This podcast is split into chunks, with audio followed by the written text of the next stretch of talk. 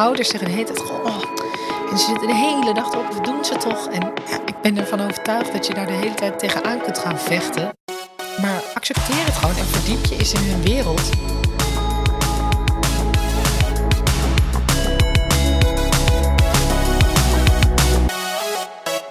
Welkom luisteraars bij aflevering 3 van de podcast Data Driftig van uh, Little Rocket.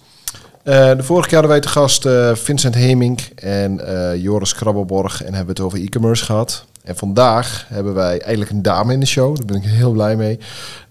Stephanie van den Kieboom, welkom. Yes. Dankjewel. Hi, Dankjewel. goedemiddag. Um, en zou jij heel kort aan de luisteraars willen vertellen wie je bent en wat je doet? Ja, zeker. Stephanie van den Kieboom. Ik ben onder andere docent op een middelbare school op het Erasmus in Almelo. Daar werk ik als specialist digitale geletterdheid. Okay. En daar zal ik straks wel wat meer over zeker, uitleggen. Daar gaan we zeker over hebben. En dat combineer ik met werken voor mezelf. Ik ben ZZP'er, mijn bedrijf heet Social Birds. En daarmee adviseer ik allerlei soorten bedrijven op het gebied van marketing communicatie. Dat combineer ik met af en toe een presentatieklusje links en rechts. Oké. Okay ik vind het leuk om uh, een beetje commercieel bezig te zijn en dat te combineren met alles wat maar met social media te maken heeft. Nou, fantastisch. Duidelijk. Mooi. To the point. Um, ondernemer en leerkracht. Hoe combineer je dat? Uh, hybride docent noemen ze dat. Hybride docent? Oh, hybride dat docent. Die ken ik dan niet. Ja, nou het mooie is dat alles wat ik weer leer in de praktijk, dat ik het meteen kan toepassen. Uh -huh. En dat werkt ja, twee kanten op. Ja, dat is wel Want handig, ja. wat ik van mijn leerlingen hoor op een middelbare school. Ja, over tien jaar zijn dat de klanten van de meeste van mijn klanten. Dus ja. kan ik ze precies vertellen, op deze manier zou je ze kunnen aanspreken.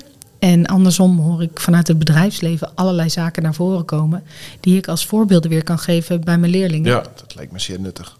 In ja, principe, ja. ja. Dat zouden misschien wel meer leraren moeten doen? Nou, er wordt wel heel erg op ingestoken. Okay, cool. vooral in de techniek. Ja. Want ja, we kunnen leerlingen op een middelbare school van alles leren over lassen. Maar hoe mooi is het als jij dat bij een bedrijf in het echt doet. Ja. En wordt beoordeeld door iemand die iedere dag last. In plaats van door iemand die al jaren docent lassen is. Ja, ja, ja. ja dat is wel een groot verschil. Eigenlijk wel. Dus hybride docent is wel een beetje upcoming. Die houden we erin. Ja, hè? En hoe ik het combineer, ja, zorgen dat je veel werkt. Ja. Dat wel, dat Ja. houdt het wel in. Je maakt veel uren. Maak veel uren. Um, maar het is ook heel erg leuk. Dus het levert weer nou, energie op en dan kun je weer door naar het volgende. En ja, Ja, dat, zo is het. ik vind het een mooie Ja. baan, een mooie combi zo. Maar even voor de luisteraar, je, je bent echt fulltime docent, hè? Ja, klopt. Oh, oké. Ja. Ehm, helder, dankjewel. Mooi.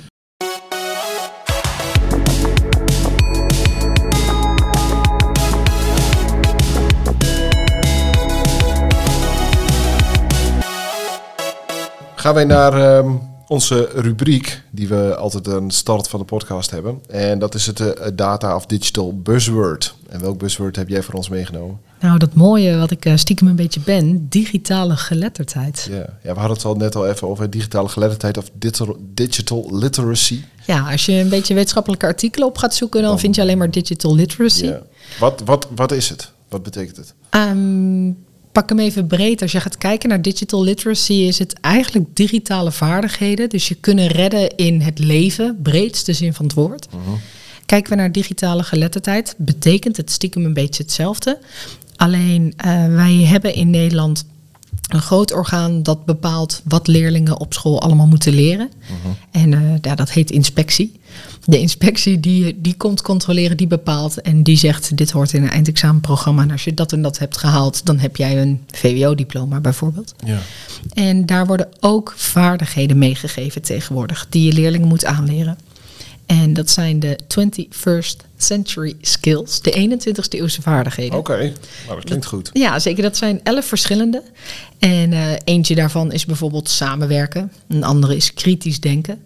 Heel goed. En vier van die elf vaardigheden, die vormen apart digitale geletterdheid. En welke vier zijn dat? Dat, of is het, eh, ja, is nee, dit, nee, eh, nee, ja, zeker, je hebt ze zeker. paraat? Ja, ja dat is eh, ICT-basisvaardigheden. Oké. Informatievaardigheden. Nou, ICT-basisvaardigheden. Je kunnen redden met een computer, weten wat je moet doen, een mail kunnen sturen, een bijlage toevoegen, een document, een naam geven, dat idee. Ja. Informatievaardigheden is het verwerken van informatie, maar ook weten waar je info vandaan haalt. Dus echt nieuws of nepnieuws bijvoorbeeld. Oké. En Zoeken en vinden? En zoeken en vinden. Ja. En ehm, ook dat zoeken en dat vinden wat je daadwerkelijk zoekt en zou willen vinden. Ja, ja, zo. En eh, dan komt er mediawijsheid bij. Mediawijsheid is aan de ene kant begrijpen hoe media jou beïnvloeden. En aan de andere kant weten hoe je je online moet gedragen. Oké.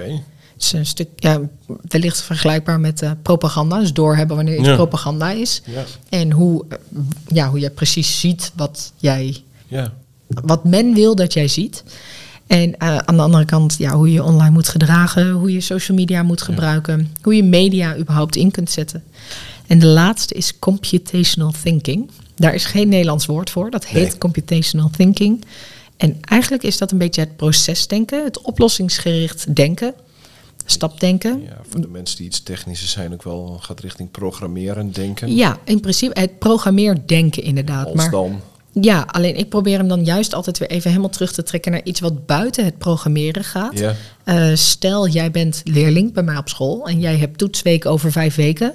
Dan gaan we alle info opschrijven die jij dan moet kunnen kennen, zodat jij je proefwerken haalt. Ja. En dan gaan we terugredeneren. Hoeveel weken hebben we? Wat zou je wanneer moeten doen? Dus dat is ook een soort van plannen en een Ja, oplossingsgericht denken. Ja, ja, ja, dat, nou ja, het is computational. Het is wel als dan. Precies. Ja, ja, ja. ja. Alleen wanneer ik het heb over computational, eh, computational thinking, dan gaat men heel snel over op. Oh, dat, dat is programmeren met een computer. Ja, nou, dat was mijn bedoeling helemaal niet. Nee, nee, nee, meer de- nee. De gedachte die Nee, bij programmeren Nou, eh, maar je hebt Ja. helemaal gelijk. Alleen het programmeren is iets waarvan heel veel leerlingen zeggen: Oh, dat vind ik niet leuk. Nee. En als ik uitleg dat ze het eigenlijk iedere dag al doen, Ja. namelijk zodra jij opstaat 's morgens, heb jij een bepaald riedeltje. En als je eerst je tanden gaat poetsen en daarna gaat eten, dan smaakt je suderans bijvoorbeeld niet lekker. Nou, Nee. misschien zou je het kunnen omdraaien. en je gaat ook niet in je pyjama naar school. Dus Nee. schijnbaar doe jij iets wat al best wel op een autopiloot gaat. Ja, ja. En als je haast hebt, dan sla je het douche over, want je weet dat dat misschien ervoor zorgt dat je net te laat op school komt. ja, het is een beetje een flashback naar toen ik 16 Jawel, was. hè? dit, Ja. Dat snap ik Eh, wel. ja. Maar dat zijn, dat zijn de vier. Nou, deze eh, vier digitale vaardigheden. vaardigheden van die 21. Precies. En deze vier vaardigheden, waarom ze apart eh, onder de noemer digitale geletterdheid zijn gezet, moet ik eigenlijk zeggen, is omdat zoiets als samenwerken, dat is bijna bij ieder mogelijk vak Ja. toe te passen. En het is ook niet iets wat je de hele tijd gaat benoemen. Nee. Je gaat niet wanneer je met een klas bezig bent zeggen, jongens, let op. We werken nu aan samenwerken. Ja, nee. En met een kritisch denken, dat kan bij Nederlands, dat kan bij wiskunde, dat kan op zoveel verschillende manieren terugkomen. Eh, deze 21ste eeuws vaardigheden, we moeten dat aanbieden in het basisonderwijs en in het voortgezet onderwijs. Of we, maar hè, men in Nederland. ja, Precies. ja. En eigenlijk daarna ook nog, dus je moet eraan blijven werken. Ehm, maar zo is het niet zo dat wanneer je er niet aan werkt, dat je er ergens op afgestraft wordt. Nee, nee, oké. Maar de minister is zich daar nu wel heel erg hard voor aan het maken. Ja. En vanaf 2023 wordt het echt verplicht en moet je het dus embedden in het onderwijs. Dus je moet het in het onderwijs hebben gestopt. Oké, dan komen ze dat ook mogelijk auditen of inspecteren of jij dat eh, doet. Maar ehm, ja, dus dat is digitale geletterdheid. Geletterdheid. Dat, dat, ja, een woord dat we waarschijnlijk eh, eh, nog niet zo heel vaak gehoord hebben, maar wel veel vaker gaan horen. Ja, dat denk ik wel. Ehm, moeten we hem erin houden of heb jij een beter alternatief? Eh, nee, we moeten hem er wel inhouden. Ja, Eh, ja. ja, we moeten hem erin houden, want zo is het nou eenmaal genoemd. ja. geletterdheid is op zich ook wel een... Erg, ja, alleen ik vind het wel een. Voor hoe leuk mijn baan is en hoe leuk mijn werk is, is het nou niet het meest smeuïge.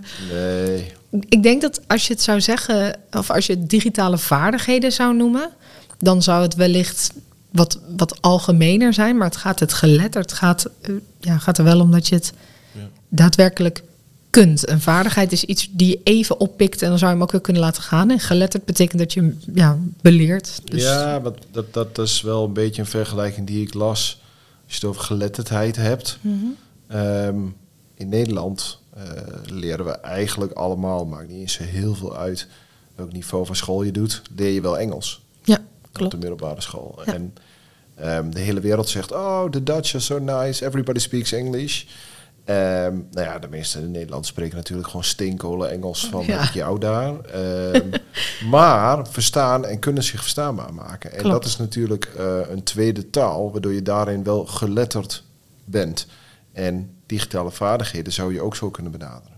Ja, dat ben ik helemaal met je eens. En wat ik zelf heel mooi vind, eh, wanneer we dit op scholen gaan aanbieden, dan is de kloof zometeen kleiner. Ja. En eh, de kloof is, of wordt nu veroorzaakt als jij eh, toevallig nu een kindje bent van 12 met een thuissituatie waarbij er niet zes tablets, zeven telefoons, eeuwig internet en alles aanwezig is, dan liggen jouw vaardigheden gewoon heel veel lager. Dan kun je heel veel minder in ieder geval dan jouw klasgenootje, die wellicht uit een, eh, nou, een huishouden komt waarbij dat wel allemaal ruimschoots aanwezig is. En die eerste groep, is, daar zijn er veel meer van. Er toch? zijn er veel meer van. Ja. En het is ook niet meer zo dat ouders heel goed kinderen hierin kunnen helpen. Nee, maar die hebben het zelf ook niet geleerd. Nee, Nee. Nee, Daar gaan we het zo nog even over daar hebben. gaat dan wel eens wat mis. Nou, dan Ja. zou het heel mooi zijn als we dat dan op school weer een beetje zouden kunnen Ja, rechttrekken. ja, ja, en misschien kunnen zij dan hun ouders wat leren. Zou leuk zijn. Ja. Digitale geletterdheid, we houden hem erin. Mooi. Dankjewel.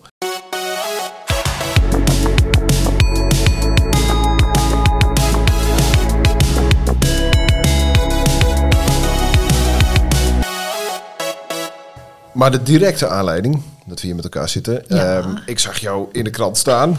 Eh, jij bent een initiatief begonnen. eh, social media juf Stephanie. Ja, Vertel, klopt. wat is het?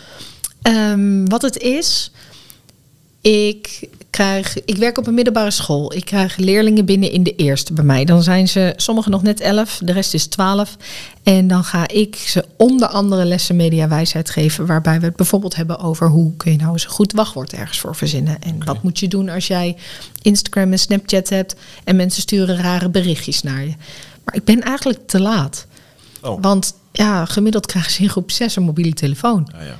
Dus dan hebben ze groep 6, 7 en 8. Daar in die tijd worden 24 TikTok-accounts ongeveer aangemaakt. Want wachtwoord onthouden, nee, dat hebben ze nog niet helemaal Oh, Dan begrepen. ben je uitgelogd en dan maken ze weer een nieuwe. En dan zeggen ze Ja, tegen de of ze zijn hem en- kwijt, of eh, ze kunnen er niet meer in. En dan, 24. eh, nou ja, 24 is wellicht wat overdreven. Maar ik denk dat gemiddeld per leerling eh, hebben ze vier accounts en waar ze niet meer bij kunnen. Oh, shit. waar dus wel video's op staan, die ze destijds op openbaar, dus beschikbaar voor alles en iedereen. Oh, En die komen dan, eh, wanneer je in de vierde middelbare school zit, komen ze weer een keer naar voren van, yo, ben jij dat? ja.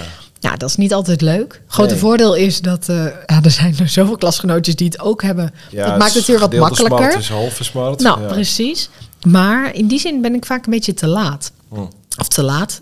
Ja, ik kan er niks aan doen. Maar ik zou graag eerder willen beginnen. Ja, Eh, veel basisscholen vroegen om mijn hulp. En basisschoolleerkrachten die zeiden, ja, kun je me toch eens uitleggen, wat moet ik hier nou mee? Ehm, waarom vinden ze dat toch allemaal zo interessant, die social media? En eh, hoe, hoe, kan ik, hoe kan ik er goed mee omgaan? Mobiele Ja. telefoons eh, verbieden is misschien niet het allerbeste. En eh, ook ouders, heel veel ouders. Echt, als ik dan vertel ergens op een verjaardag wat ik doe, dan is het gelijk, ja, Oh ja. scherm, wat is dan eigenlijk goed? En hoe moet ik dit doen? Hoe moet ik dat doen? Nou, het ging Het erover is ook een nieuw nadenken. fenomeen. Hè? Het is Ja. rond 2010, misschien dat in 2008 dat het een beetje begon. Nou, ik denk stiekem nog wel een beetje later hoor, voordat het opgepikt werd door echt. deze leeftijdscategorie. Ja, Ja. ja. ja. het is in die zin is het ook wel heel erg nieuw. Ouders kunnen er ook niet meer heel goed. Nou, ouders snappen niet altijd helemaal wat leerlingen of kinderen, hun kinderen dan, er toch zo ontzettend interessant aan vinden. En ouders zijn ook gewoon in verhouding heel veel minder thuis. Er wordt gewoon veel meer tijd doorgebracht op die mobiele telefoon. ja. Nou, dan heb ik mijn leerlingen die ik allerlei soorten les geef. En ik eh, ben zelf vrij druk. En ben slecht in lang stilzitten en luisteren. En eh, wil mijn lessen ook nooit op die manier geven. Dus dacht ik, als ik het nou zo doe. Dat ik een les geef over bijvoorbeeld... Hè, hoe maak je nou een goed wachtwoord. Die les duurt een kwartiertje, 20 minuten. En dan ga je aan de slag. ja. En dan mag je met elkaar in je eentje, kies maar, maak je een TikTok. Een, eh, je maakt een snap ervan. Je maakt een Insta-story of een Insta-reel of hoe je het maar wil. Waarin jij een uitleg geeft, gebaseerd op... Oh, wat goed. Of, Ja. Nou, eh, bedoeld voor, moet ik eigenlijk zeggen, bijvoorbeeld kinderen van groep 6, 7 en 8. Of juist bedoeld voor eh, alle andere docenten op school. Of juist bedoeld voor ouders. ja. En die gaan we op die accounts plaatsen. Tenminste, ik heb een TikTok, een Snapchat en een Insta-account aangemaakt als de social media juf. En ik dacht, dan kunnen we via dat account anderen informeren. Ja. Dan heb ik een interactieve lesmodule. En ze mochten het op hun eigen zetten. Ze nou, dat mogen ze ook doen als ze dat willen. Maar liever heb ik dat eigenlijk niet. Want eh, er is altijd een kind in beeld. Ja. Tenzij, want dat is natuurlijk ook weer een van mijn lessen.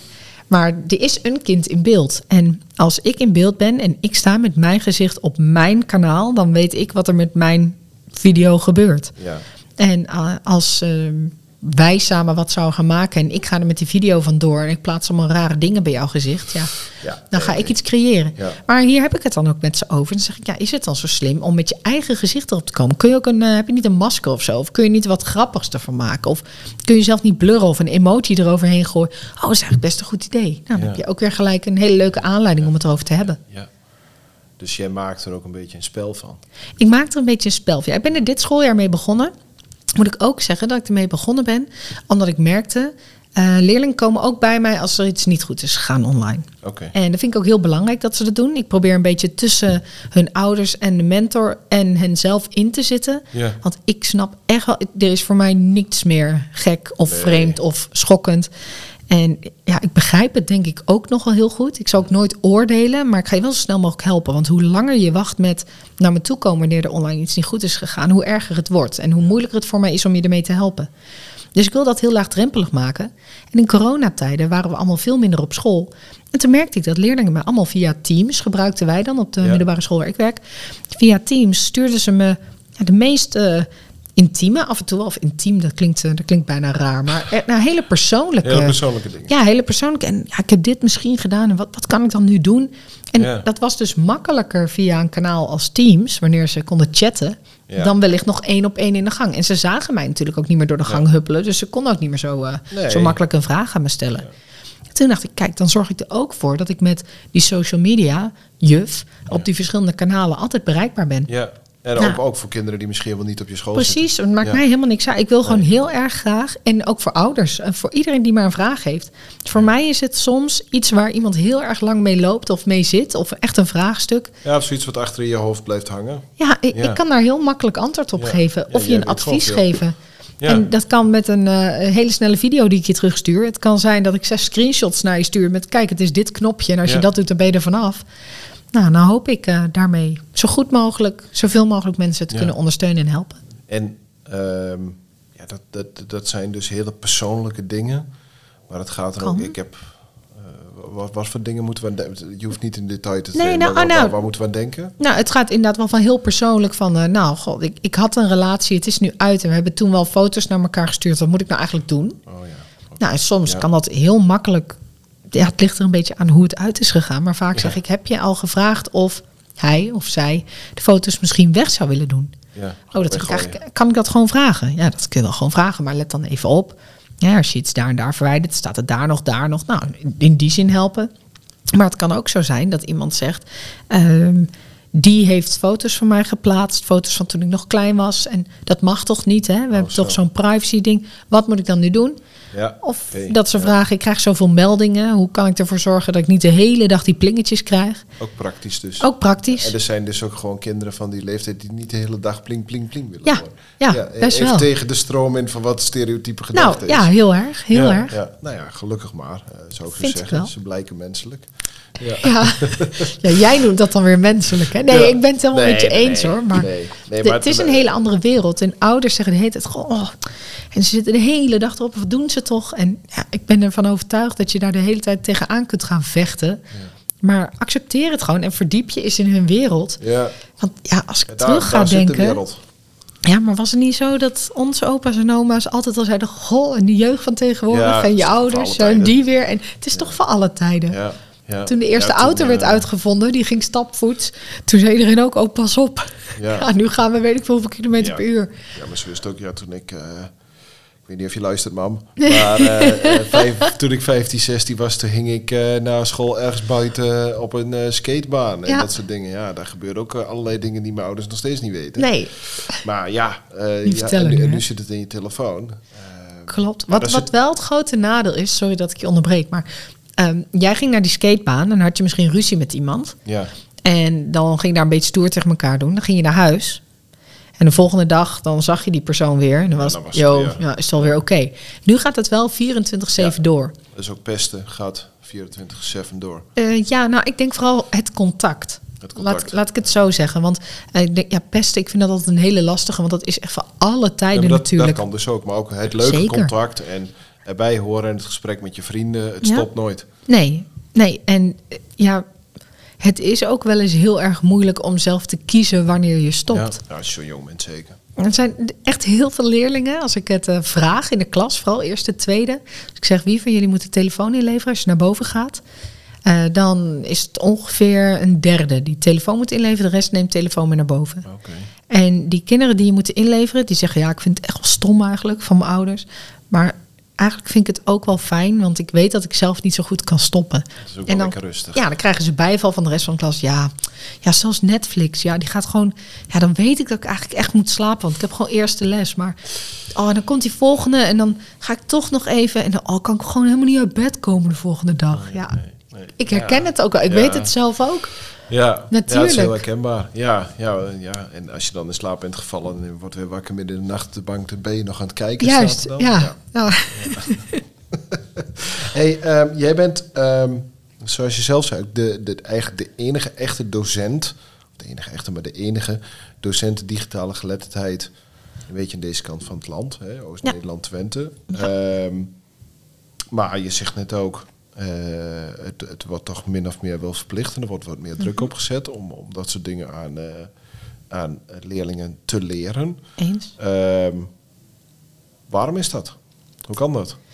Eh, net als met alle andere dingen op het technische vlak. We gaan heel snel en de rest Ja. huppelt erachteraan. Denk Ja, maar aan wet, het al- onderwijs ook. ja, wet en regelgeving. Ja, ja, en het ook. onderwijs in die zin ook. En ik moet het ook wel opnemen voor het onderwijs. Want wat ik zelf wel eens lastig vind. ehm, ik vind niet dat het de taak is van school alleen om leerlingen mediawijs te maken. Nee. Of om leerlingen hier meer over te leren. Waarom Als- niet? Waar- waarom vind je dat? eh, ik vind dat het een taak is van zowel school Ja. als ouders, maar eigenlijk met name van ouders. Net als dat je geeft je kind niet zomaar een fiets en zegt succes. Je gaat je kind ook leren fietsen. Ja. Je doet je kind ook op zwemles, Ja. zodat het niet verdrinkt. Ja. En het moeilijke is dat het eh, geven of bieden van een mobiele telefoon.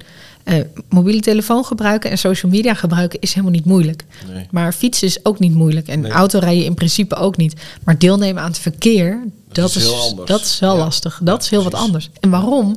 Omdat niet iedereen zich aan de regels houdt. En omdat er heel erg veel tegelijkertijd gebeurt. En scholen geven ook verkeersles. Scholen geven ook verkeersles, zeker. Ja. En eh, tuurlijk, we helpen op ieder mogelijk vlak. Maar ik vind niet dat je altijd kunt zeggen: ja, nee, maar eh, dit is op school gebeurd, dus dat is Ja. jullie pakje aan. Kijk, als jij vader of moeder bent en jij staat toe dat jouw kind een TikTok-account heeft op de basisschool. TikTok is niet voor niets 13. Nee. Je moet daar 13 Facebook jaar voor zijn. Facebook, Instagram. alles Ja, in 13? principe allemaal wel. Ja, de rest zelfs nog ouder. Ja. Ehm, maar het is niet voor niets. Nee. Ja, dat is net als Nee. dat niet de bedoeling is dat een kind van 11 heel veel bier drinkt, bijvoorbeeld. Nee, nee dat Daar- vinden we dan weer heel normaal. Dat vinden we dan weer heel normaal, inderdaad. En eh, ja, die leeftijd is niet voor niets ook laatst een keertje weer opgekrikt. Of Ja. laatst, dat is ook alweer lang geleden. Maar dat ging van 16 naar 18. Eh, andersom mogen we bijvoorbeeld het rijden is juist weer... Hè, als je 16 bent mag je je rijbewijs halen. Dan denken ze, goh, wel onder begeleiding van. Maar dat vind ik denk ik wel het mooiste voorbeeld. Het onder begeleiding van. Ja. Want oorzaak-gevolg is het laatste onderdeel van je hersenen... wat, wat volgroeid is. Oh dat ja. gaat al door totdat je 21 bent. Dus ze kunnen niet altijd overzien Wat er gaat gebeuren. wat er gaat, Ja. ge- wat consequenties zijn. Ja, en je wereld is ook nog redelijk klein. Hè? En op je klas en op je vrienden misschien uit de straat gefocust. Ja. Maar, eh, Oké, ehm, maar waarom ben jij dan de enige? Waar- waarom is dat zo? nou, ik moet wel echt, eh, dat is credits voor de school waar ik werk. Die hebben dit lang geleden al ingezien en die hebben mij hier echt alle tijd en ruimte voor gegeven. Ik mag dit al eh, vijf, zes jaar mag ik dit al doen. Dat is zo lang al. Maar dan ben je nog steeds de enige. Hoe kan dat nou? Nou, dat klopt. Ja, ehm, ik denk omdat het niet, en dan zeg ik het heel zwart-wit, maar ja, als het niet verplicht is en je wordt er niet op eh, gecontroleerd, Nee. ja, dan zijn er genoeg andere zaken waar ook heel veel aandacht, tijd Tuurlijk, en energie ja. naartoe moet. Uiteraard. En, en ja, het is denk ik in totaliteit een kostenplaatje. Ja, nou ja, ja het- het- het- meer geld naar onderwijs lijkt een no-brainer voor de toekomst. eh, als je veel mensen hoort. Maar ehm, nou En wellicht is het ook zo. Ik werk op een scholengemeenschap. We hebben 2200 leerlingen. Dus als je dan mij neerzet. En dan kun je mij verdelen even heel zwart-wit over 2200 leerlingen. dat, is best, dat is best de verdeling. Dat is best een verdeling, zeker. Maar als je dan gaat kijken naar een basisschool. En stel het is een klein basisschooltje. Dan zou het bijvoorbeeld al niet een volledige aanstelling eventueel kunnen zijn. Nee. En het kan ook betekenen dat, stel je zou precies eenzelfde functie hebben als die ik heb. Als er iets misgaat op zaterdag, ben ik op zaterdag beschikbaar voor mijn leerlingen. Ja. En voor de ouders om dingen uit te leggen. En eh, voor een contact met de politie eventueel. Ja. Maar dat doe ik nu ook voor basisscholen en andere middelbare scholen in de omgeving. Omdat ik Ja. begrijp hoe groot de paniek is. En Maar hoe, Ja, wil hoe- helpen hoe waar het kan. We, hoe krijgen we meer Stefanies? ik denk dat er ongelooflijk veel mensen zijn die dezelfde affiniteit hebben met social media als die ik heb. Ja. Dus ik denk dat het zoeken naar hybride docenten, dus mensen die aan de ene kant, Ja. ja. mensen die aan de ene kant bijvoorbeeld net als ik dan hun eigen bedrijf hebben en daarmee eh, heerlijk rondvliegen op social media en zo dat echt op een duimpje kennen. Want ik kan met Ja. mijn ogen dicht voor een Android of een Apple device vertellen op welk knopje je waar moet drukken op ieder social medium. Kan je alles vertellen qua instellingen, omdat ik dat de hele dag doe. Ja. Leerlingen zeggen altijd tegen mij: Oh, u heeft echt een mooie baan. U mag gewoon de hele dag op je telefoon zonder dat iemand boos wordt. Dan zeg ik. Ja, nou dan weet je wat je moet worden. ja, het is iets meer beroepsperspectief dan influencer worden, denk ik ook. Ja. Dus, eh, Ja, en ze vragen ook of ik er goed geld mee verdien. Dat dan ja. ook wel weer. Dat Ja, willen ze ook graag weten. Ja, dat weten ze ook van social media. Ja, Ja, ja, en een influencer is af en toe wat makkelijker. Maar ik zeg dat ik dan ook wel een keer uit kan. Dat vinden ze dan ook wel weer leuk. Ja, ja, ja, ja, nou ja dat, dat- ja, dat is natuurlijk ook zo. Dat klopt. Maar ik neem aan dat je in dat contact met ouders of met leerlingen ook veel mythes tegenkomt. Mm, ja, Wat is de grootste mythe bij ouders? Laat ik dat eens vragen. Eh, dat kinderen heel veel wijzer zijn online dan zij zelf. Oh, dat is grappig. Daar had ik ook een vraag over. Want dat, dat vroeg ik me af. Maar dat is dus niet zo. Nee, nee, totaal niet. Nee, Nee, eh, kinderen, ik, ik leg het altijd zo uit. Kinderen zijn ontzettend knopvaardig. Knop van. En met knopvaardig, Ja. zij Ze hebben... snappen heel snel hoe het werkt. Ja, en ze zijn niet bang. Nee. Hoe ouder je wordt, hoe meer ervaring je hebt met... nou, maar toen ging een keer dat. dat Zou verzinnen. dit nou hetzelfde zijn? En je denkt toch niet dat die kids iets lezen? Nee. Als ik zeg, weten jullie wat algemene voorwaarden zijn? Dan hè, hè, Iets zeg ik, nou, wacht. Dat is dat bij Insta. Dat komt dan als je een account aanmaakt. Dan kreeg je ineens van heel veel tekst. En hebben jullie allemaal rrr, akkoord gedaan. Oh, ja, ja, ja. Nou, dan heb je de hele klas met... Oh, ik zeg nou, dat. Dat zijn de algemene voorwaarden. Weet je wat daarin staat? Ja, ga ik toch niet lezen? Ja. Nee, nou dan pakken we er even drie, vier uit. En dan zeggen ze, oh echt? Dus zij, zij zijn gewoon eigenaar van mijn foto's. Ja. Dus zij mogen mijn account echt... Oh. Nou, niet dat ze het een volgende keer dan gaan lezen. Maar dan Nee, ben maar ik in ieder geval weer iets wel, verder. hè? En dan kunnen ze thuis tegen pa en ma zeggen van... eh, luister eens. Of, Eh, of toch ook een keer er naar kijken of je er iets... In ieder geval, dan ben je er bewust van. ja, en algemene instellingen- voorwaarden je van... instellingen aanpast. Ja, ja, nou, zeker. En soms dan vertel ik ook, want dat vond ik wel... Als ik het voorbeeld mag geven. Zeker. Maar dan heb ik leerlingen en dan vraag ik... wie van jullie heeft een TikTok-account op openbaar staan? Nou, dan is dat denk ik een... Nou, een goede helft van de klas heeft hem op openbaar. Dan zeg ik, oké, van de kinderen die nu de vinger omhoog hebben... wie van jullie eh, zet er video's op van zichzelf met een eigen hoofd. Nou, sommigen hebben echt een, eh, die doen een speciale sport of zo. Dus die hebben een speciaal kanaal daarvoor om Ja. hun eh, taekwondo skills te tonen of een paardrij account, zoiets. Nou, daar kan ik me er iets bij voorstellen. Nog steeds zeg ik dan, oké, nou, hè, feit. Nou, dan zijn er een paar die gamen, die dat opnemen. Oh ja, Er zijn er ook heel veel die zeggen: nee, maar ik heb hem openbaar, alleen ik plaats geen video's van mezelf. Dus nou, dan blijven er gemiddeld per klas een kind of zes, zeven over, die dus veel video's van zichzelf erop zetten. En dan zeg ik: goed, ehm, jij vindt dat iedereen dat mag zien? Ja, zeker weten. Broers, zussen, opa's, oma's, neefjes, nichtjes, ik, iedereen mag het zien. Iedereen mag het zien. Zeg ik: nou, dan wil ik wel één experimentje met je doen. ja. Dan gaan we straks. We hebben op de middelbare school verdeelde pauze. De bovenbouw heeft op een ander moment pauze dan de onderbouw. Oh ja, oké. Zodat er ruimte genoeg is in de aula, omdat het een grote school is. Ja. En zeg ik, en dan ga ik eh, jouw TikTok-account in de pauze van de bovenbouw. Ga ik die eens even in de kantine, ga ik die dan op het grote scherm laten zien. Al je gaan we al je video's bekijken. Ja, nee, dat is echt niet oké. Ik zeg, of op, eh, op een billboard in de stad. Dan gaan we met z'n allen naar de stad en dan gaan we daar kijken. Ja, nee, dat is- dan vinden ze het niet meer leuk. Zeg ik, maar dat is wel, en ik ga het echt niet doen, geen zorgen, ik ben niet zo gemeen.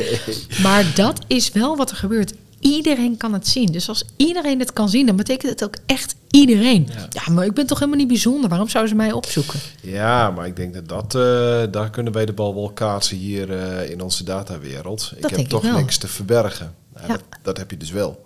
Dat, ja, maar ze beseffen het echt niet. Nee, nee, nee, maar ik denk dat ouders dat ook ten dele niet beseffen. Want die zullen ook denken, ja, wat heb ik te verbergen? Dat klopt. Ja, ik ben geen minister-president. Ja. Waarom ben ik interessant? Die Ja, hoor je- ik al vaak. Ja.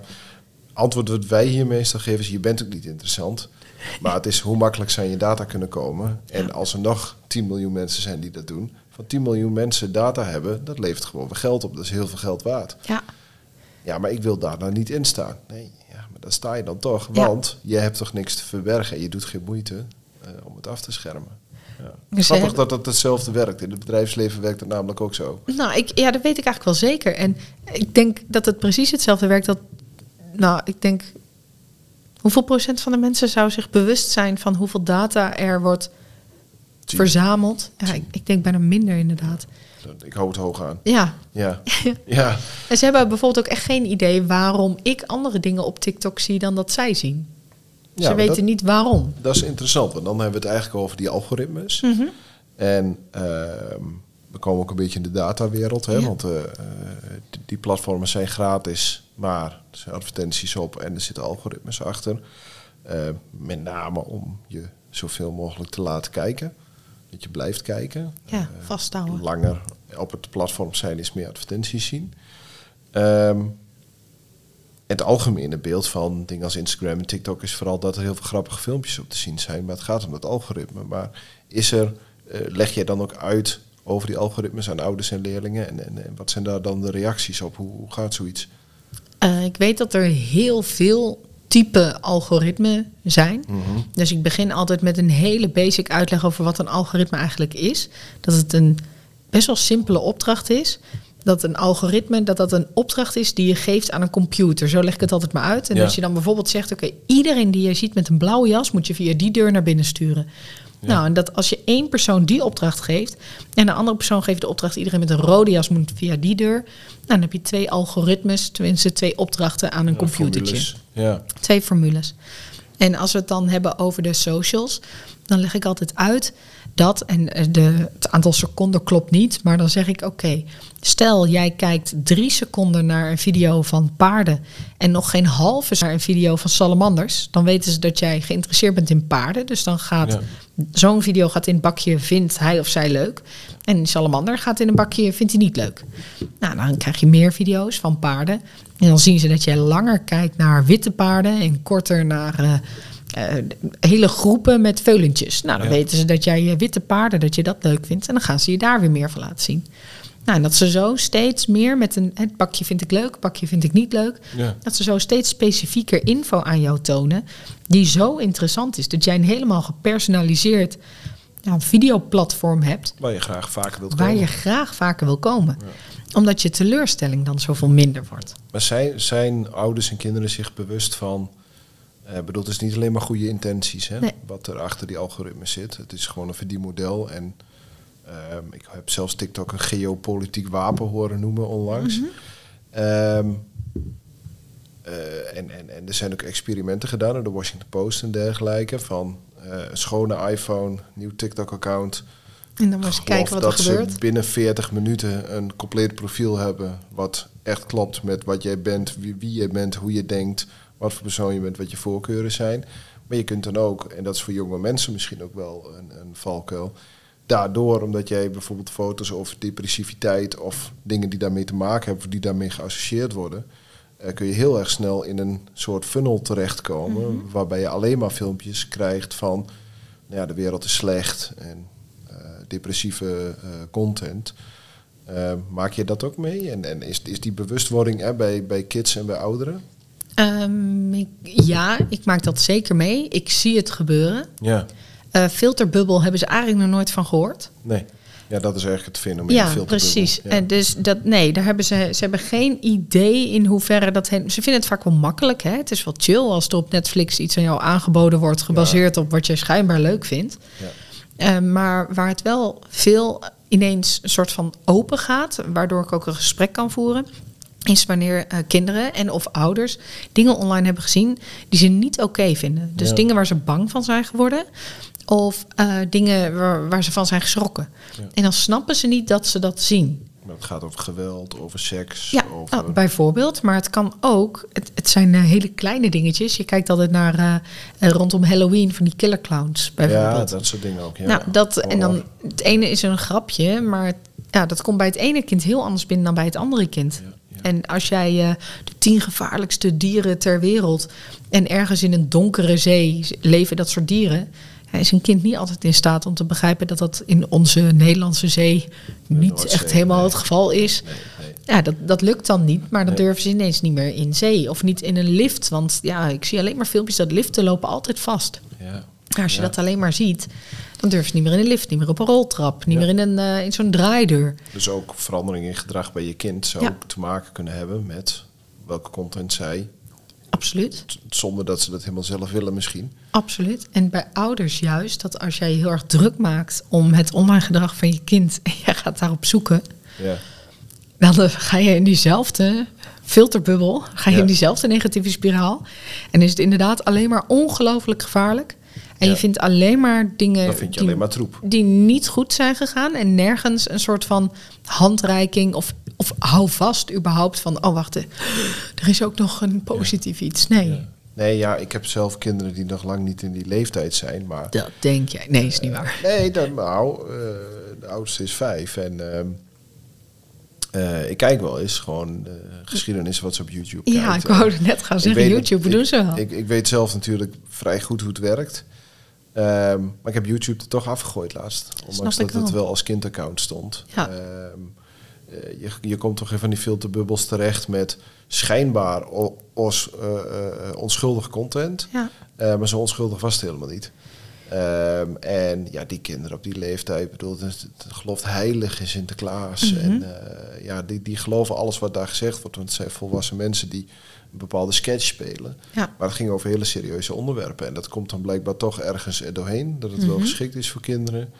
Ehm, het ging over dik zijn. Het ging over je bent stom als je dit hebt. En je bent stom als je dat hebt. En eh, je moet er zo uitzien. Ja. En eh, zij gingen daar zelf ook een beetje in. Is dat wij dachten, wat doe je nou toch? Ja, wat is, waarom En maak jij je hier druk om? Dacht ik op een avond, wacht even. Want ik kan daar gewoon in. Ik heb het account, ge, eh, Ja, dat beheer ik. het gemaakt, dus ja. Ja, toen zag ik toch wel een link. Dus ik heb het er gauw eh, afgegooid. En het is alleen nog, nog maar Kids YouTube of inderdaad Kids Netflix. Ja. En, eh, nou, ik heb het er niet verteld. Ze heeft ook niet nagevraagd. Nee, nee, dat is dan wel het voordeel met een vijfjarige. Ja, maar, je hoeft eh, eh, nog ja. niet al, je overal in te verantwoorden of alles uit te leggen. Maar Nee. ik denk dat, stel dat jouw kids ouder zouden zijn, dat het juist wel heel goed is om hier het gesprek over aan te gaan. Ja. ja, maar wat is jouw advies daar? Als je nou luistert als ouder en je denkt, ja, ehm, interessant. Mijn kind is ook 10, 11, 12, 13, 14. Ehm, hoe moet ik daar dan over praten? Want die denken, dan, ja, pap, ja, mam. eh, Nou, eh, waar ouders, eh, moet ik het goed zeggen, als de dingen online niet goed zijn gegaan, gaan kinderen het heel vaak niet vertellen tegen hun ouders, omdat Nee. ze bang zijn voor een, "Oh, zie je wel, ik zei dat Allemaal dat gevaarlijk was. En dit is ook niet de bedoeling. En je moest ook zo oud zijn voor social media. Ja. En dus daarom vertellen ze het niet, want dan zijn ze bang dat het niet meer mag. Hetzelfde als wanneer Ja. je vroeger in de stad, eh, als je een beetje werd lastiggevallen, ging je het echt niet vertellen thuis, want ja, dan mocht je niet meer uit. Ja, dat was niet de Nee. bedoeling. Nee, dat is niet leuk. nee. Nou, wat ik ouders echt altijd adviseer, ga het vooral niet verbieden. Dus ga niet denken dat je dit buiten de deur kunt houden. Sorry, ik, je mag dat zeker denken. Je mag het helemaal zelf weten. Maar mijn gaat advies is... gebeuren. Nee, doe het niet, want dan maken ze de accounts wel stiekem aan. Ja. Ga het aanvliegen als dat project gewoon voor jullie gezin. We gaan samen kijken. We gaan samen ontdekken. We gaan het samen proberen. En leg ook uit waar jij bang voor bent. Of wat, wat ervoor zorgt dat jij een beetje angstig eh, bent. Dat je zegt, nou, ik ben gewoon heel bang dat er misschien mensen jouw berichtjes gaan sturen die je niet kent. Ja, maar ik kan dat echt wel filteren. Nou, zullen we het maar samen eens dan. proberen? Ja, Ja. zullen we samen eens kijken? Want ook bij Roblox krijg je rare meldingen en krijg je rare mensen. en kun je het is commentaar niet alleen, geven. eh, het is ook online gaming. Hè? Het is online Messenger, gaming. eh, Het is, ja, het is enorm breed. En eh, we leggen ze allemaal uit dat je, als iemand eh, bij de speeltuin jouw snoepjes aanbiedt, dat je niet mee nee, mag. dat is heel obvious. hè? dat is Ja. heel obvious. En we leren ze de hele wereld. En we stampen een telefoonnummer van papa of mama stampen we erin. Of we, we tekenen het op hun arm als je naar de camping gaat. Zodat ze hè, van die mooie bandjes krijgen ze allemaal mee. Ja. En hierin is het heel vaak van, ja nee, eh, je wil niet zeuren. Voor mijn gevoel willen heel veel ouders willen een beetje... Ik begrijp ook dat je je eigen wereld hebt als kind. Uit, nou, uiteraard, uiteraard. En- Privacy bestaat ook. Klopt. En ehm, ik denk dat het wel verstandig is om als ouders wel te zeggen: eh, Ik betaal die mobiele telefoon. Ik help jou hiermee. Ik ben hier verantwoordelijk voor. Net als dat ik er verantwoordelijk voor ben dat er brood hier in huis is. Zodat dat jij. eh, fietsen. Precies. Ja. En dat jij een goede warme winterjas hebt. Zo wil ik er ook voor zorgen dat ik jou kan beschermen op. Maar leg dat uit. Ja, precies. Leg uit dat je niet alleen maar negatief en niks mag.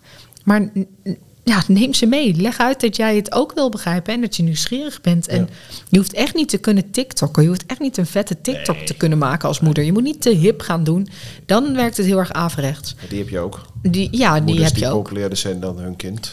Ja, klopt. En je hebt ook eh, ouders die video's van hun kind erop zetten tot grote ergernis van hun kind. Ja. En dat ouders niet eens altijd begrijpen dat zij vinden het super schattig dat kind lief op zondag eh, in de pyjama en dat kind is zo'n prepuber en die denkt echt, mam, seriously, gooi mij in pyjama nu zomaar op Insta, mijn Ja, klasgenoten zien dat ook. toch zien, ja. Ja, maar Ja. dan, ik leg mijn leerlingen uit dat ze dat gesprek ook best wel met papa en mama mogen voeren. Ja. Dat papa en mama dat helemaal niet altijd expres doen. Nee, die doen het uit goeieheid. Die En doen het uit goeieheid Op Facebook en- heb ik tante Annie en eh, die ja, ziet het maar dat is dus leuk. niet zo. Nee, ja, precies. Ja, Nou, dus ik, ik denk het, het grote advies is: ga het gewoon samen aan. Ja. Ga het met, en probeer het met het hele gezin. En ga het niet tegenwerken.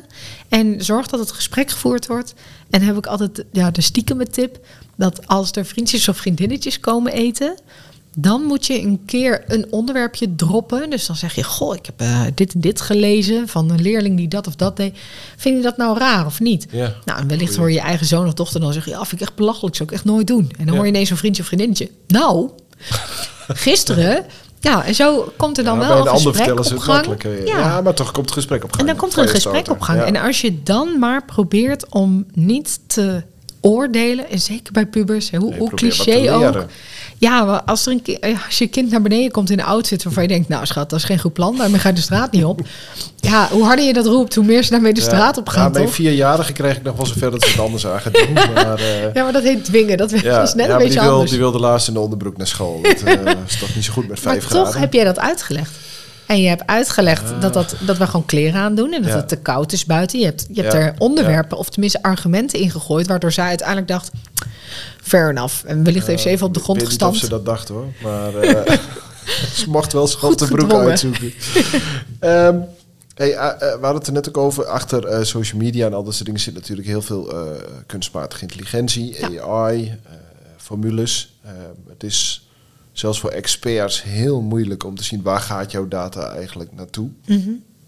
Gelukkig beschermt de EU ons steeds beter. En ik zeg dat heel specifiek van de Nederlandse overheid. doet niet zoveel tot nu toe. Ehm, maar iemand als Alexander Klupping eh, zag ik eh, onlangs op tv een heel pleidooi houden. Goed pleidooi in mijn ogen zelfs. eh, dat we TikTok moeten verbieden. Ja. Omdat het ook als eh, beïnvloedingswapen, dus daarmee ook geopolitiek wapen, ingezet zou kunnen worden. We moeten niet vergeten dat TikTok van de Chinezen is en een heel Mhm. groot gedeelte van de Chinese overheid. En dat psychologische beïnvloeding ook met hele onschuldige filmpjes kan. ja. Hoe kijk jij daarnaar? Ik ben ervan overtuigd dat eh, soci- oh, men zegt heel snel: oh, social media is zo gevaarlijk. Ja. Ik ben ervan overtuigd dat je ook een heleboel dingen kunt zien waar je in kunt herkennen. Ja. Eh, wat bijvoorbeeld, stel jij bent eh jongen, jij valt op jongens, of je bent een meisje en je valt op meisjes, dan ben ik ervan overtuigd dat je in deze tijden, in verhouding, hè, als we het gaan vergelijken tot met 20 jaar geleden, Ja. zul je veel eerder iets zien of iemand zien of iemand iets horen vertellen waarvan jij denkt, ja, ja dat voel ik, dat herken ik. Dat vind ik dan is heel kleiner door. Precies. Ja. Dat vind ik heel positief. En als jij ehm, niet heel goed bent in vrienden maken of juist helemaal niet matcht met je klasgenootjes, dan kun je online kun jij vrienden vinden eh, waar je mee kunt gamen en dan heb je toch Ja. kun je bij iemand je ei kwijt. Ook al is iemand misschien Maar niet- hebben we daar een Chinese app voor nodig? nou, dat zijn de positieve dingen. Ja. En die worden ook dan gezien als iets positiefs. Ja. Maar ondertussen zien we natuurlijk de hele wereld aan filmpjes en video's langskomen. Ja. En als je ziet hoe snel zoiets beïnvloedt, dan zijn er een heleboel andere dingen die ook heel erg beïnvloeden. Ja. Je kunt een kind, als we een kindje zouden kunnen klonen en precies hetzelfde kind zouden laten opgroeien, de eentje eh, in Twente en de ander in Amsterdam, dan wordt het een totaal ander kind. Ja. De ouders waarbij je opgroeit, of je broers of zussen hebt, de school, de, de, jouw loopbaan, jouw carrière vormt jou. Alles is van invloed. En in deze zin is iets als TikTok enorm van invloed. En wij kunnen het niet controleren. Maar de data die erachter schuil gaat, hè, want het maakt ze niet heel veel uit of jij een, eh, een, een kanaal hebt waarmee je andere jonge gays of lesbiennes, naar jouw voorbeeld, eh, helpt. Of, of, eh, daar, daar zou het misschien niet eens om gaan. Nee. Het gaat erom, eh, dat jij één, als we, hè, zo, zo, zo'n filmische uitzooming, Mhm. één van de miljarden bent die op TikTok zit. En dank je wel voor je data en je input. En daar destilleren wij hoe de samenleving daar in elkaar zit. En weten we dus ook hoe we die samenleving kunnen sturen En beïnvloeden. en beïnvloeden. Ja. Hè? Want het is input en daarmee gaan wij wat anders doen. Hoe kijk je dan naar zoiets? Zouden we dat als Nederland wel moeten willen? Eh, dit is echt mijn persoonlijke mening. Hè? Ik, ik ben ervan overtuigd dat het tegenhouden bijna niet meer te doen is. Ja. Want nu is het TikTok. Stel, we gaan met z'n allen eh, TikTok eh, bannen. Hè? Dat TikTok dus niet meer Of dat mag in Nederland. wordt. Dat verboden wordt. Dan komt er wel het volgende social medium... wat weer helemaal naar voren komt. En dan Stel komt dat er... uit Europa komt en Europees gecontroleerd wordt. Mhm. Ja, Zou dat een verschil maken? Want de Chinezen Nee. willen graag invloed op een ander continent. En Europa wil invloed op Europa. Dat Ja. is toch een andere... Nee, oké. dat nee, in die zin, dat begrijp ik heel goed. Ehm, hoe ze zou willen beïnvloeden. Even ervan uitgaand dus dat dat een feit zou zijn. Hè? Dat ze Stel willen beïnvloeden, dat We- dat er We helemaal... praten hypothetisch Ja, hier. precies. Ehm, maar dan is het ook zo dat Europa wellicht een bepaalde kant op zou willen gaan met Zeker. Europa. En dus Ja. Ja, al met al blijft het propaganda. En dat is van alle tijden. Dat, dat is zeker waar. En ja, de mensen om jou, dat om jou heen beïnvloedt jou. Ja. En dat is jouw leefomgeving, jouw wereld. En ik denk alleen dat de wereld van een heel klein kind dat dingen niet in perspectief kan plaatsen, althans heel veel minder dan dat jij en ik dat kunnen. Ja. Jouw dochter van vijf, Ja. met die YouTube-video's, die ziet dingen die haar een bepaald beeld geven. En toen jij vijf was, werd je daar niet aan blootgesteld. Nee, nou precies. Ja. En eh, we kunnen pas later zeggen Ja, wat de ja, invloed is geweest. Dat is het moeilijke. Ja. Eh, is het, dat een feit is, daar ben ik wel van overtuigd. Dat het heel makkelijk is om mensen op deze manier te beïnvloeden. En dat je echt een schat aan data hebt. Dus precies Daarom ziet hebben wat we er mensen werkt. als jou nodig die in ieder geval eh, ook jonge mensen al leren. En de ouders net zo, want die hebben het ook nooit op school gehad. Dus eigenlijk is dat ook nog een gat in de kennis. Dat, dat er wel veel meer mensen komen als jij in allerlei geledingen van het onderwijs die eh, mensen gaan leren hoe het eigenlijk zit. Ik denk dat we twee dingen moeten doen. Leren hoe het zit. Dus echt gewoon de feiten erachter vertellen. Zonder te vertellen, Ja. dit is niet goed of wel goed. Of maar gewoon eens benoemen. Ja. En eh, aan de andere kant ook daadwerkelijk benoemen van... hé, hey, kijk, dit is een voorbeeld. Dus voorbeelden geven, zodat men in staat is om een soort van... Ja, een voorbeeld als kapstok is dat je iets wat je dan ziet misschien kunt plaatsen. Denk, ah, Ja. Dit is zo'n moment. Nou word ik dus beïnvloed. Oh Ja. ja, Ja, maar ja met, met die bewustwording begint het natuurlijk wel. Hè? vaak wel. Ja, oké. Ehm, in eh, eh, jouw eh, krantartikel stond in ehm, ook bijvoorbeeld een project Smiles Mhm. in Almelo. Dat leert leerlingen nepnieuws herkennen. Ja, Kun je heel klopt. kort vertellen hoe het zoiets gaat? Wat wordt ze dan Ja. geleerd? Nou, het is een groot subsidieproject wat we samen doen met de bibliotheek in Almelo. Eh, ik dan als uitvoerende Ja, school. ja, ja. En eh, beeld en geluid. Hilversum. Uit Hilversum, oké. Ja, cool. en eh, het project is zo samengesteld dat er dus van alles getoond wordt. En dan eh, let even op bij bijvoorbeeld dit mini-shot van, een, eh, van het jeugdjournaal, bij wijze van. Ja. Daar ligt die fietser op straat, die staat erbij, die doet dit, die doet dat. En dit alles doet iets met jouw beeldvorming. Dan staat er een, eh, een hele heftige kop bij, ja of nee. Zie je al wat dat doet met wat voor gevoel jij ergens bij hebt. Ja. En dan komt er ook een hele uitleg over dat het een markt is om nepnieuws te schrijven. Omdat nepnieuws, dan dus, mee daar kun je geld mee verdienen. En die uitleg, dat stuk besef, dat wordt eh, in een lesmodule, het zijn zes lessen al met al, Oké. wordt dat eh, echt goed uitgedragen. Gaan ze ook zelf aan de slag, zelf eh, nepnieuws maken. Vet. En dan hoop, ja, het allerliefste ga ik het helemaal zo uitrollen dat we dan proberen om het nepnieuws zo goed te maken dat er mensen dus intuinen. Ja, ja, ja, ja. Nou ja, dat gebeurt in bedrijven ook, toch? Er wordt ook, eh, worden ook phishing mails gestuurd om te kijken of het personeel ergens intrapt. Ja, ja, dat zijn eh, de manieren voor van die eh, security bedrijven om, eh, om nou, problemen bloot te leggen in ja. ieder geval. Ja, en bewustwording. Ja. Van, je hebt zojuist op een phishing mail geklikt. Ja. Volgende keer beter opletten. Ja. Maar dat, ja, we moeten wel trainen en helpen hierin, Ja. denk ik. En dit zijn manieren om dat te doen. Ja, de, de- in dat kader, de techniek dendert maar door. Het gaat echt heel snel, zeker in AI. Wat wij hier, wij kunnen zelf nauwelijks hier geloven wat we elke dag zien wat er al kan. Ja, Kun je nagaan hoe dat buiten onze bubbel, want wij zitten zeker in een bubbel. Ehm, maar je hebt nu bijvoorbeeld ook een NPO-programma met eh, Wel- Welmoed Seidsma. ook van de presentatrice van Op1, Ja, die terecht kwam in een pornofilm. Juist. Waarbij haar gezicht gebruikt was. En met de dusdanig goede deepfake technologie. Hè, dus technologie waarmee je heel eh, bijna onherkenbaar iemands gezicht op een ander kunt plakken. Ja. Eh, waardoor heel veel mensen dachten dat er Dat van haar een pornofilm was. uitgelekt. Ja. En ja, dat vind, ja, eh, hoe je het ook bent of keert, dat vinden mensen interessant. Ehm, eh, die En maakt daar nu een heel programma over. Maar, Ja. maar eh, de- zo de- dat vorig jaar, deepfake, hier en daar had iemand misschien van gehoord dat het kon. Mhm. Nu is het al zo makkelijk. Dat was gewoon een Nederlander, een man, die wat wilde uitproberen. En it worked. en het worked. En ehm, is dat ook iets ehm, wat met het nepnieuws en, en onderwijs... eh, wat is nog echt en wat is nog nep? Want die grenzen lijken steeds verder op te schuiven. Het vervaagt, hè? Ja, Nou, dat klopt. Eh, wat ik probeer, er zijn hele mooie eh, filmpjes waarin dan heel goed wordt uitgelegd wat je maar aan beeldmateriaal van iemand nodig hebt om vervolgens deepfakes ervan te kunnen Ja, maken. Dus om weinig. iemand te laten zeggen wat jij wil dat die persoon zegt. Ja. Er is nu ook net zo'n Netflix-film.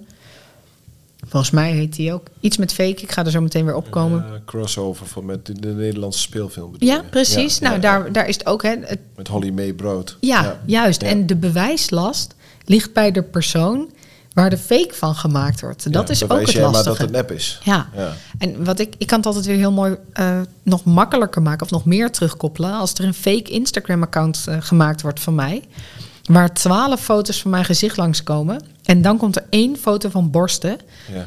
zonder hoofd, zonder iets erbij. Dan neemt zo goed Ja, als iedereen aan dat dat Ja. mijn borsten zijn. Ja.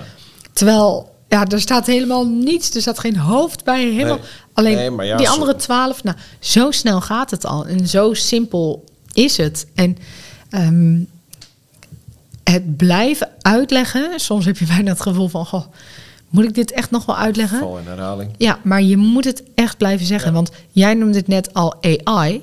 Maar het is Ja. AI of AI of Artificial Ja, Intelligence of, of kunstmatige intelligentie kunstmaat- of machine learning. Leer- En- leerlingen weten helemaal niet dat dat Nee. hetzelfde is. Nee, En net als dat eh, ouders en docenten leerlingen noemen gewoon alles appen. Of het nou WhatsApp is, of DM, of naar elkaar snappen. Of ja, die heb ik geappt. En, en ja, dan, wij zoeken daar nog naar verschillen. Maar Ja. voor hun betekent het gewoon, ja, ik heb iets gestuurd naar jou. Ik heb iets gestuurd. Juist, ja, dat klaar. Was het. Ja. En je hebt het ontvangen of niet. Ja, ze gaan je ook echt niet meer toevoegen, ze gaan je voegen. Ze gaan je voegen. Ja. Oké. Ah, oké. ja, dan heb je weer wel geleerd vandaag. ja, hè? ja, dan, eh, ja dan op de bouw betekent dat iets heel anders. nou, weer. daarom. Eh, ja, dan is wel en, even eh, handig als je dat misschien een beetje je, weet. Als je in het criminele milieu gevoegd wordt, dat dat ook nog weer wat anders is. Vaak wel, vaak wel. Ja, Oké. Hey, ehm, stel, er luistert nou iemand, ehm, en wat doen we zo nog even de afsluiting, Ja. Eh, laatste vraag. Ehm, er luistert nou iemand die denkt, nou, ik ben docent, ehm, of ik zit dicht onderwijs aan, of iets in die geest. Ik wil dit ook wel worden. Mhm.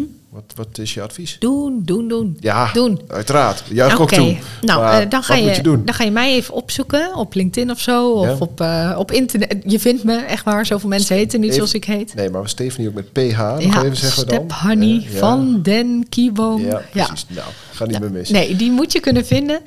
Dan sowieso kan ik je al heel erg op weg helpen. Dan kan ik zeggen, hey, dit is een idee, dit is een idee, dit is een idee. Ja. Zeker wanneer jij nog jouw directie ervan zou moeten overtuigen wat belang is. kijk, dat is een oh, daar kom ik met alle liefde langs om even te vertellen hoe belangrijk het is. Ja, En, en eh, het moet ook, dus er zit een het klein beetje dwang achter. Nou ja, zeker. En ik denk ook dat het heel erg fijn is om binnen een school eh, iemand te hebben die hier meer van weet. Ook Ja. voor de rest. ja, of voor de leerlingen namelijk, toch? Ja, eh, Ja. ik denk niet dat je tegenwoordig van iedere mogelijke docent alle kennis op social media en dergelijke kunt verwachten. Dus zorg voor vakexperts. Net als dat je nu binnen een school heb je vaak iemand die is gespecialiseerd in dyslexie. Ja, Nou, dat is een, of een decaan had je vroeger. ja, nou precies. Dus een decaan, dat is dan iemand die eh, om de andere les geeft en daarnaast alles weet van de opleidingen. Ja. Nou, zie het maar als zoiets en maak je er vooral nu al hard voor in deze tijd van het jaar. Eh, want wanneer je taakuren en dergelijke informaties. eh, of zorg ervoor dat je alleen maar dit gaat doen en zet jezelf op meerdere scholen neer. Ja. Soms heb je een scholengemeenschap en dan zou je het bijvoorbeeld op drie scholen wel kunnen doen, Ja, verdeeld over verschillende dagen. ja, leuk. Ja. En haal het weg bij ICT. Het, is echt een, het staat daar helemaal los van. Natuurlijk Hè, er zitten allemaal Het is linkjes. heel logisch maar... om dat te denken als je er niks van weet. Absoluut, Ja. maar het is echt niet zo dat de ICT-medewerker van de school ook de persoon zou moeten zijn die vertelt wat eh, een leerling moet doen wanneer er op Snapchat is, iets niet helemaal oké is gegaan. dat heb je denk ik al wel duidelijk gemaakt. Dat hoop ik. Dat iemand al wel geleerd heeft van deze podcast. Ja, Ehm, nou goed, super.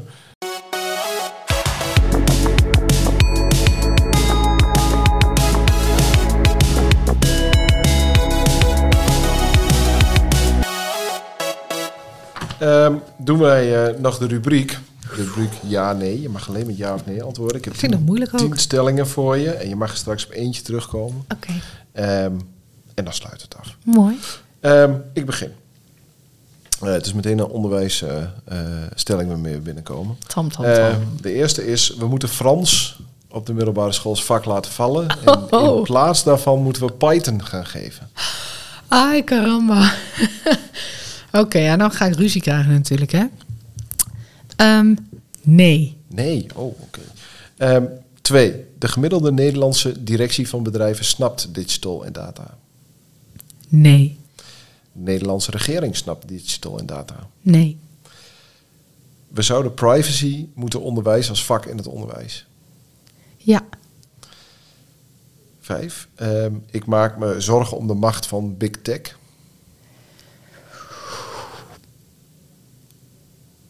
Nou, Nee. nee. Ehm, zes, ik zou een algoritme of AI gebruiken, eh, ook, als ik, ook als dat niet volledig uit te leggen is hoe dat tot output komt. Ja. Oké. Ehm, over vijf jaar heeft elk bedrijf data professionals in dienst. Ja. Als bedrijf moet je nu haast maken met digitale geletterdheid. Ja. Eh, de zorg zou veel meer gebruik moeten maken van data en tech. Ja. En laatste, hoe eerder we Facebook en TikTok in de EU verbieden, hoe beter. Nee. Nee. Wil je daar op eentje terugkomen? Eh, ja, de achtste, volgens mij. We moeten nu iets met Nu haast maken als ja. bedrijven zijnde. Ja.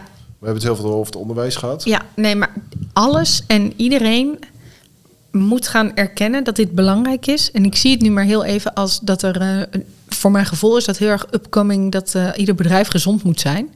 Want dat zorgt ervoor Ja, dat je... oktober is vitaliteitsmaand. Nou, precies. Overal. De Overal. vitaliteit is het echt hartstikke belangrijk dat iedereen eh, zo gezond mogelijk, want gezonde medewerkers, zowel in je koppie als Is lichamelijk. ook zo. Maar Uiteraard. Ja. Maar eh, hoe gaan we dat oplossen? Door overal fruit neer te zetten, door van die vitaliteitsprogramma's aan te bieden. trainers, Maar ja, alles. Ik vind dat wel hartstikke goed, want er wordt ergens een belang erkend dat het heel erg verstandig is om hier iets aan te doen. Ja. En dat het niet eh, alleen voor bepaalde mensen is, iedereen. Precies.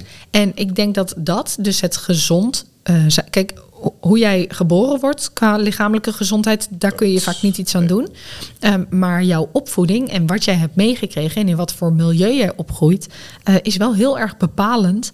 Of jij bijvoorbeeld sport, ja of nee. En als niemand jou ooit heeft uitgelegd dat dat misschien wel eens goed voor je zou kunnen zijn, of jou daar iets in heeft geleerd, dan is dat een grote kloof. Ja. Dus die kloof, die zijn we aan het dichten door te erkennen bij bedrijven.